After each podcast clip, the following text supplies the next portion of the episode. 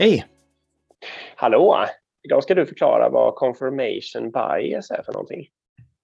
Ja, men jag tycker de är ganska intressanta alla de här biasens. Vad heter det på svenska? Finns det ett ord för det? Ah, tveksam. Fördom ja. eller alltså uppfattning. Ja, Ja, skitsamma. Mm. Vi använder det engelska ordet. Uh, ja, men jag tycker de är ganska intressanta att läsa om och, och medveten om. Och en är ju den här confirmation bias då. Ja. Uh, som kanske är en av de vanligaste. Och det går egentligen ut då på att uh, liksom man, har, man har en uppfattning redan och sen så söker man information för att bekräfta den. Liksom.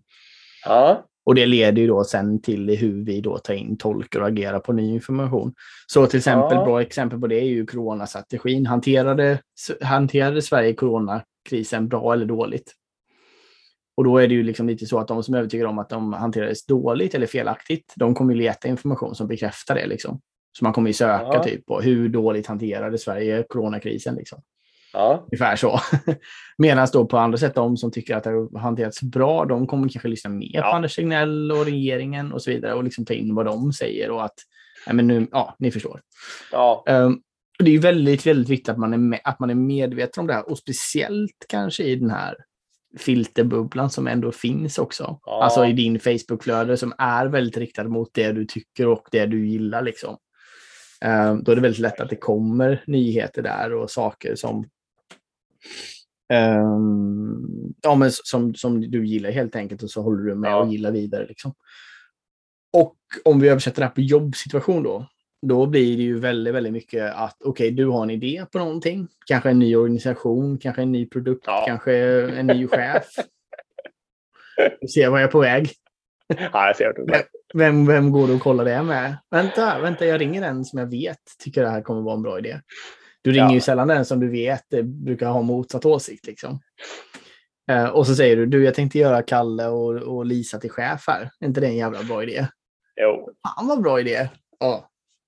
Du förstår. Och så, och så liksom men, men jag kan även, får jag lägga till där att jag kan även se ja. det här att uh, någon hittar på en ny fantastisk organisation. Liksom. Vi ska vilja in det här i tre avdelningar som specialiseras på det här och det här sättet. Mm. Eh, och sen så eh, ett år senare så kommer de att säga att det var en succé hur bajsdåligt det än var. För de kommer, liksom leta, de kommer ha sett de små, små fördelarna som kanske fanns. Och så liksom gotta sig i dem och tänka att alla andra saker som inte funkar är ju bara för att inte folk riktigt har hunnit vänja sig än och hitta lite olika anledningar och så där.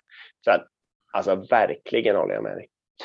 Jag, sk ska jag säga också att bias, om man översätter det så betyder det partiskhet eh, och kan även betyda fördom. Mm. Eh, det kanske alla andra visste, utan du och jag. Ja, det är bara att man, man använder ju det, det engelska ordet. Ja. Nej, men, och det är ju otroligt viktigt att vara medveten om de här biasen som chef och ledare. Då, liksom. Så just confirmation bias är ett och det finns ju många, många fler. Vi, jag, mm. jag känner vi borde prata om alla vi, alla vi känner till, för det här, ja. det här, jag tycker det är väldigt kul.